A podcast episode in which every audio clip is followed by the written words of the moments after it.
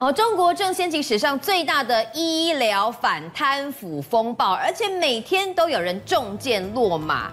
中国的医疗体系相当的腐败，从药品啊到器材啊都要利益输送。最可怜的是病患啊，被乱开刀摘器官，因为医院呢就想赚钱。不过呢，目前最大的黑幕是活摘器官移植。我想问加分呐，这个整件风暴呢延烧到至今有什么样的内幕？而且传出有超过一百万人被捕和监禁，已被随时。是摘取器官吗？好，现在表面上看起来呢，中国要掀起一波什么医药的反贪腐风暴，听起来嘛很正义嘛哈、嗯，我就是要把这些啊贪官呐哈贪污的这些钱、啊、院长、啊、对全部都抓出来、嗯，让他们全部都落马，看起来呢利益良善，但你知道他们不会做没有利于自己的事情嘛？好，所以呢你看哦，查到最后其实是什么？中国经济很夸张，跌得非常的惨，断崖式的下滑。所以我们就来看看这场医药反贪腐的背后到底有什么样的一个内幕。嗯，首先我们来看到，其实呢截至到八月十二号。为止呢，已经有一百七十六位的医院的院长哦，请注意哦，职位是大到院长，嗯，不是什么小主任呐，哈，或是急诊室的小医生，是院长，还有包括了书记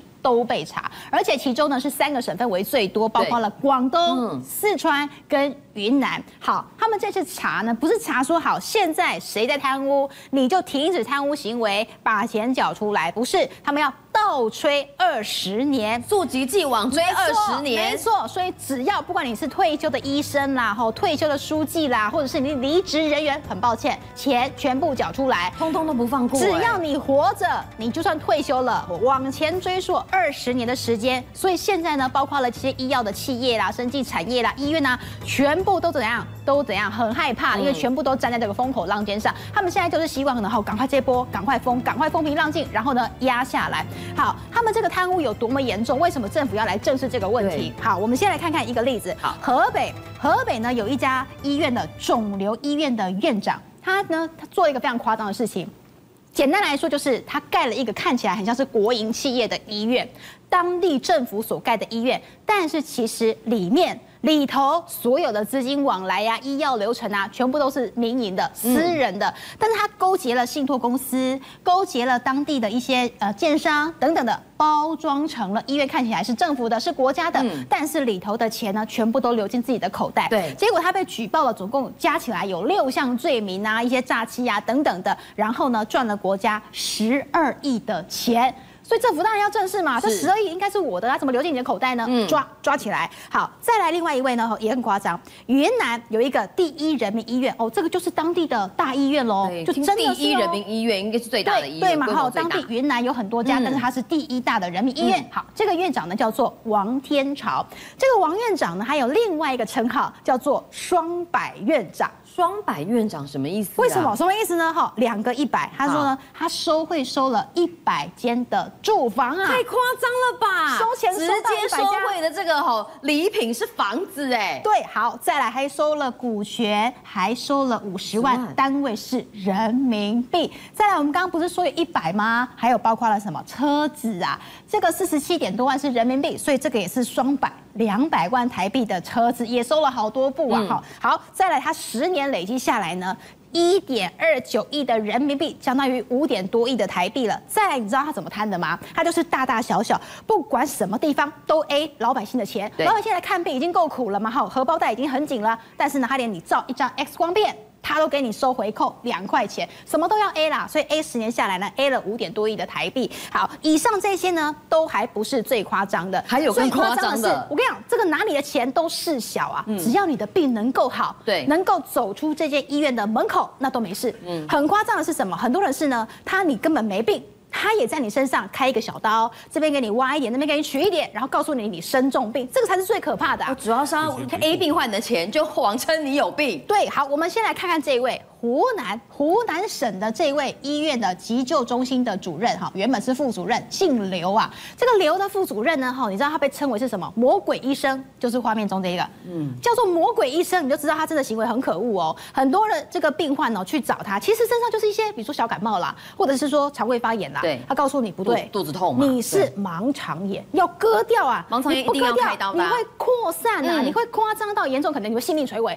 跟你讲的很严重，还有很多是什么长辈老人家、老爷爷、老奶奶去看，听不懂嘛？我说真的要割，好，那我就去割。结果呢，割掉之后呢，还给你装什么乱切器官，本来不用割的也帮你割，然后让你终身挂着尿袋，或者是挂一些粪便袋等等。然后呢，这些还没完哦，已经把你身上已经弄得乱七八糟了，然后告诉你说，我告诉你，你开完刀之后呢，你要买我们院里面最。贵的营养粉哦，因为你要补充营养、补充体力，没错，你因为你肠胃就被割掉了，再捞一笔，再捞一笔，所以它不只是捞你的钱，还伤害你的身体。就有个旅美的这个时事评论员，他就评论说呢，其实中共他为什么这次要打所谓的这个医疗贪腐？其实背后的内部这么多年了，中共口袋没钱了，哦、所以他要借着这个名义啊，好，表面上看起来是很公益的，我要整肃我的党的形象。第二是呢，他要把这个医疗贪腐的本质，然后打了之后呢。你知道他为什么追溯二十年吗？因为他这头猪养了二十年，放纵了二十年，让你吃的肥肥的，然后等到我有需要的时候呢，再把身上的猪肉给砍下来。好，这就是就是这样子而已嘛。好，然后你看说，其实呢，中共就是在养猪，因为他放任这些院长跟主任等等的去做进行贪腐，等到国家需要钱了，再把这个猪肉回来。没错，其实他就是这个道理而已。再来，还有一个前大陆的媒体人，他也说了哈，这个时候反贪腐就是一举两得嘛，哈，又可以有好的形象，又可以捞钱，就仿佛是在。医界的一个文革再现。好，刚才讲到有一些黑心的医生哦，可能你没病，他说你有病，给你开个小刀来赚钱，是，或者说呢，他从厂商来收回过，这些都还是可以接受的范围。对。可是可怕的是活摘器官，到底中共有没有活摘器官？前几个月有一个学生就突然的消失了，大家都怀疑他的器官被摘掉，给一些高官来使用。但是有证据看起来，中国现在活摘器官还在进行，是吗？其实中共都会告诉你说，不可能有这种事情。但是私底下老百姓都知道，其实很多的例子跟一些证据，你都会觉得巧合太过多了。包括之前的胡星宇事件也是嘛，到现在还没有一个真相啊。你也没有告诉说老百姓说到底他是怎么死的啊，然后这个前因后果是什么？但我们先来看一个证据，大家自己用脑袋自己想想，有没有器官活摘这件事情？这是两张地图，第一间左边的这个是中国的监狱的分布图，红点点就是他们监狱所在的位置。对，监狱里面关了很多的犯人，是犯人很多，他出不来，终身监禁。对，没错。再来对照左边这一个，我们 VS 一下，紫色的这个器官移植的医院，什么意思呢？如果假设哈，因为我们知道嘛，活摘器官它如果要移植到别人身上，时间车程要很短，对，黄金时间就要来进行，不管是冷冻也好，或者进行移植手术，所以最好是在临近的地方。对，那但是我们一比照对照下去，两张图把它合在一起放，你会觉得哇。这个点对点未免太精准了。澳洲有新闻网，他就去报道说呢，其实你知道，在中国有超过一百多万人被捕，或者是所谓的终身监禁。其实他们是形容说，所谓这个报道当中去形容这些犯人，有可能是随时都要被做器官移植，或者是器官摘除的。还有包括英国的国际法庭也发现说呢，现在中国正在强制，已经强制了，而且是正在摘了有高达数万名的。政治犯的器官，哎，政治犯这个哈，你怎么界定？定义的非常的模糊，非常模糊。你怎么界定他是有犯罪或者没犯罪？还是说你说他有罪啊，他就有罪？你要关多久，就是政府说了算嘛？好，包括了这其实是一个非常非常大的一个黑的黑色的一个医疗市场，一年将近有十亿美金的这样的一个价值。那当然嘛，哈，有需求就会有人来做。可是有没有证据？有没有人爆料呢？你知道做器官移植有一个最重要的因素。就是那个开刀的医生，对啊，要有一个人去做开刀的手术吧。好，医生出来讲话了。好，医生说什么呢？他说曾经在中国担任外科医生的这位这位医生，他说他永远忘不了，有一天是他这一辈子永远忘忘不了的，因为他在当天一九九五年的八月份，他亲自去对一个非自愿的死刑犯在他身上摘除器官。什么意思呢？就是他虽然是死刑犯，他已经要终身监禁了，但是或者他已经要被枪决死刑。但他没有同意要做器官摘除啊，他没有同意或者是签同意书，但是他强制去进行这样的手术，而且这位医生估计说呢，每一年中国进行将近有六万次的移植手术，可能都是非自愿的。没错，好，再来我们其实知道嘛，哈，中这个中共有一个文化部的副部长啊，高瞻祥啊，当时他的病逝原因是因为他染疫，对，染疫身亡之后呢，有人就写了讣文，这个讣文哇，好多的这个揣测在里头啊，这个符文里头呢就有一个悼念文啊，就说哇，这个。高瞻祥身上脏器换了好多，大家还记得吗？他的朋友说高瞻翔在死前脏器换了好多，零件都不是自己的，对，没有直接点破啊，来，他没有直接点破哦，但是他说零件哦，身上的零件是什么？那不就是器官嘛？对，好，在我们刚刚提到的这位江西的十五岁的高中生胡星宇，到现在你看哦，他的这个呃遗体发现的位置，好，跟他的这个就读的中学，好，非常非常的近，但是为什么？当地的人，包括了百姓，包括了呃当地的这个公安，去搜索了好几天，上去上百天，都找不到他。结果突如其来发现说，原来是用一个鞋带吊在这个当地附近的一些树枝上面。竟然鞋带能够承重它的重量，很多和逻辑的分析都觉得应该不是这样子死亡的。但是如今哦，到现在他遗体已经被火化了，所以你找不出来他到底是不是被活摘器官。好，这里打了一个问号。当刚刚提到了这个黑市嘛，哈，有庞大庞大的这个商机。我们来看，就举五个例子来。头皮，头皮也可以卖五百多美金，美金哦。肝脏是十五点七万美金，好，这个是贵。眼角膜也有在卖，大概二点五万美金。好，心脏十一点九万美金，也大概十二万左右。再来什么最贵？肾脏最贵，肾脏要将近二十万的美金啊。所以你看，有价格了，有医生出来讲了，还有一些是甚至不明原因就这样离奇死亡的。所以这样看起来，呃，活摘器官或许真有其事。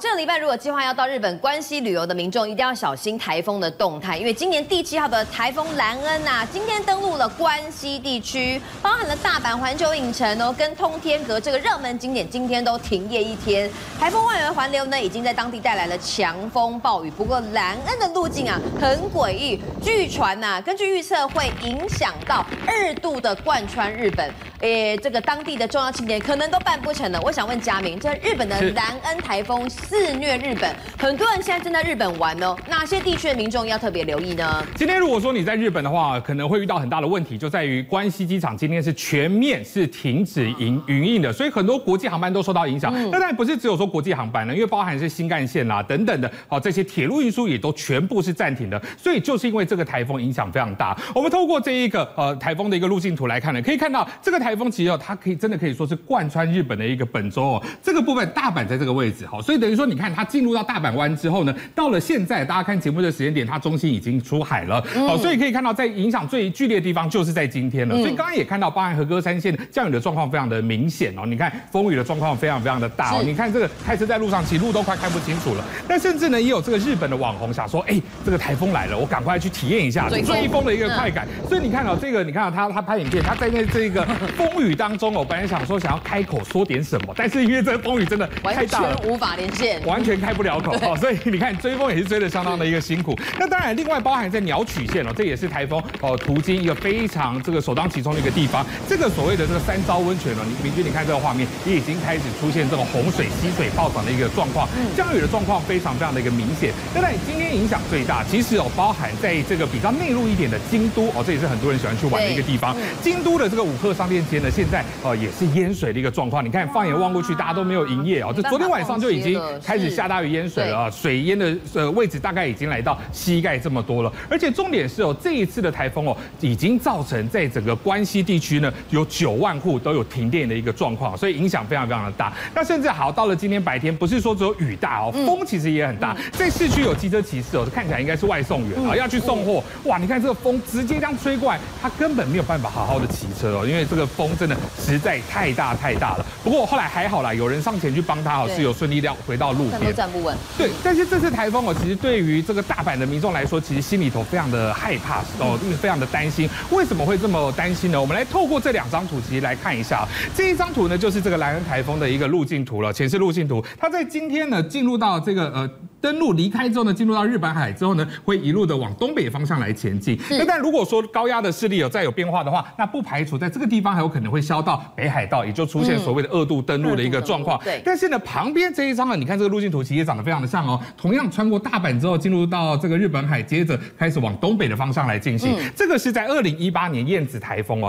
那燕子台风哦，造成这个日本大阪哦，其实非常大的一个影响，因为呢，呃，在这个大阪就测到十七级强阵风，十七。级什么概念呢？明君，你看这个画面哦，这一台货车有经过这个桥上有没有？你看桥底下那个水都已经被泼被被吹的是水雾状，就是那台车哦，是已经到到这个桥上的时候，你看已经要被车给吹倒了。所以十七级什么样的概念？就是这样的一个概念，而且整台车对，而且货车哦载重非常重哦，还差一点就被吹到桥底下，你看有多么的可怕。那另外甚至哦，你待在家里头，你透过这个落地窗，你看到外面风雨的状况、雨瀑的状况，看起来有多么的可怕。所以大家都很担心说，哎，这次兰恩台风虽然说。在接近日本的时候，已经减弱成一个轻度台风，但是哦，大阪你从大阪湾进去，风口灌进去之后，风雨的状况都会非常非常的明显。嗯，那但其实这一次我们刚刚讲到，整个交通中断的关系啊，连内连外的这一个交通全部都中断，那对日本来说影响很大。为什么？因为他们现在刚好是在一个连假。哎，你觉得八月份为什么休连假，对不对？现在到底什么样的节日哦？其实就是哦，他们所谓的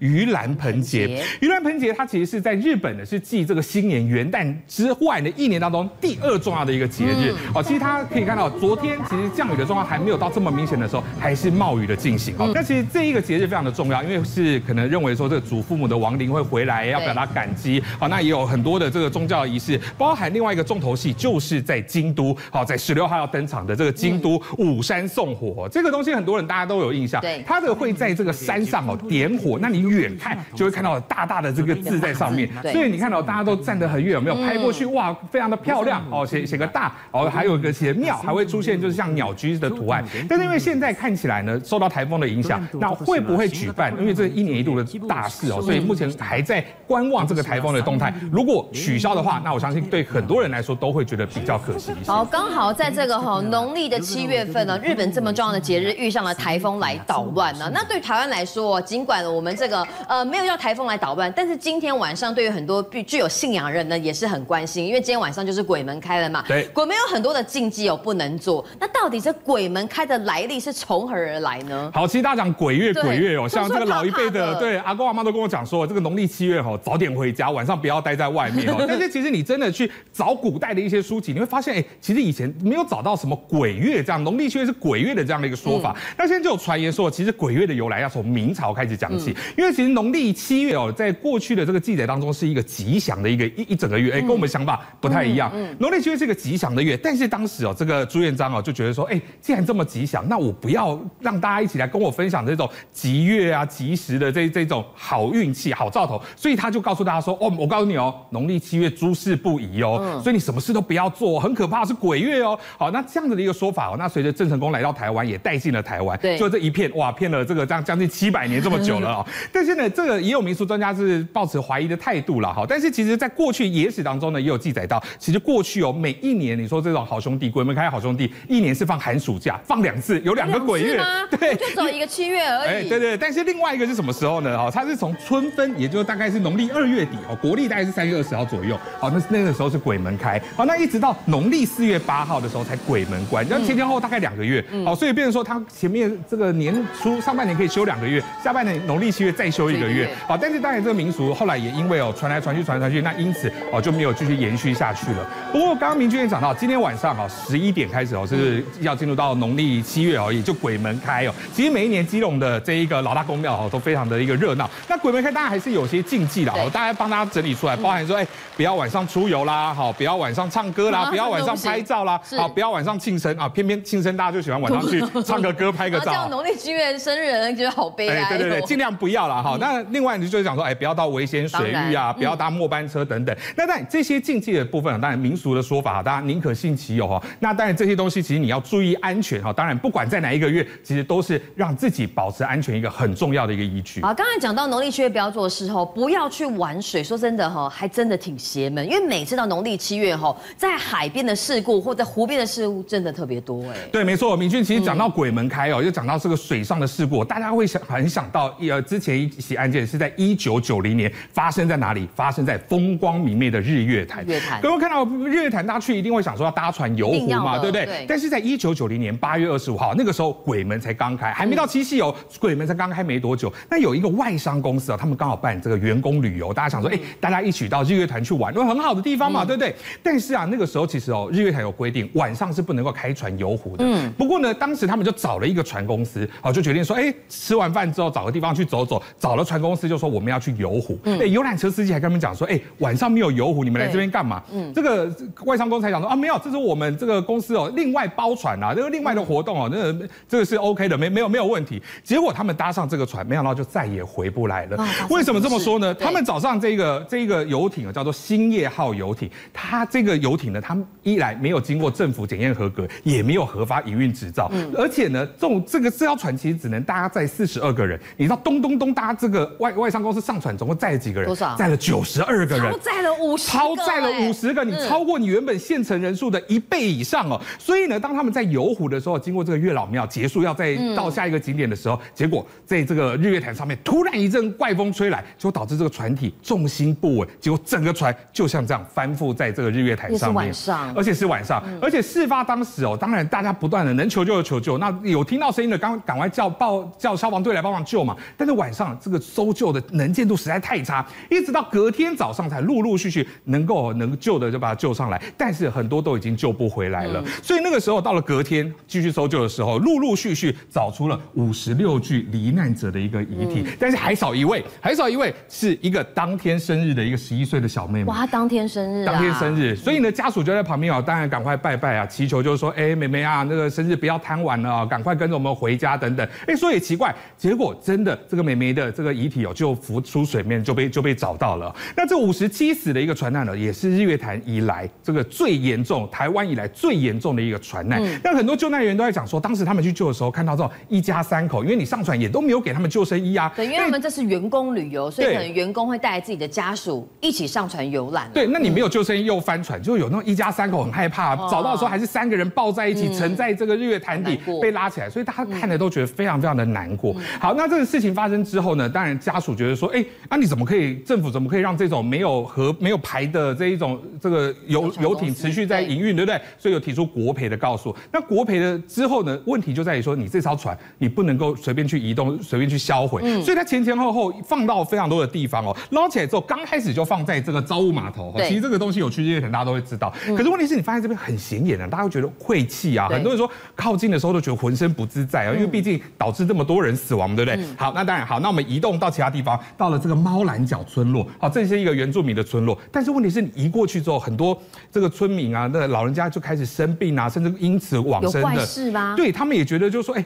不不好解释，但是问题是你来了之后，我们状况就很多嘛。好，那我们再移移到这个象山隧道口，结果移过去没多久，发生轿车自撞护栏的这个死亡车祸，以前没发生过，所以就觉得这艘船好像到哪里就是哪里都会出问题，而且没办法解释。甚至有人说，这移到水色验体的时候，有人讲说晚上啊看到一群人就是像鬼魂一样在路上走来走去，漫无目的走来走去，甚至不断听到这种拍打这种玻璃求救的一个声音，所以这些。种种哦难以解释的一些状况，大家都觉得说啊，这个船放在哪边好像都像是个灾难。不过啊，到了二零一七年的时候，有一些夜游的年轻人来到这艘船。登船去玩了之后，觉得说，哎，还好嘛，也没有大会是不是，对，也没有想象中这么可怕嘛。那在起哄之下，竟然放火把这艘船给烧了，小心烧了，对，把这艘船给烧了。那不过重点是烧了之后，大家想说，哎，那你船主你要不要追究？你民众要不要追究？你相关的关系要不要追究？他们就说啊，没关系，就是这艘船哦消失了也好，不然哦你放到哪里哪里都有灵异传说，大家也受不了。所以呢，这一起事件从一九九零年到二零一七年，相隔了十七年，这艘幽灵船。是意外被纵火之后，才让这些灵异传说慢慢的消失在大家的记忆当中。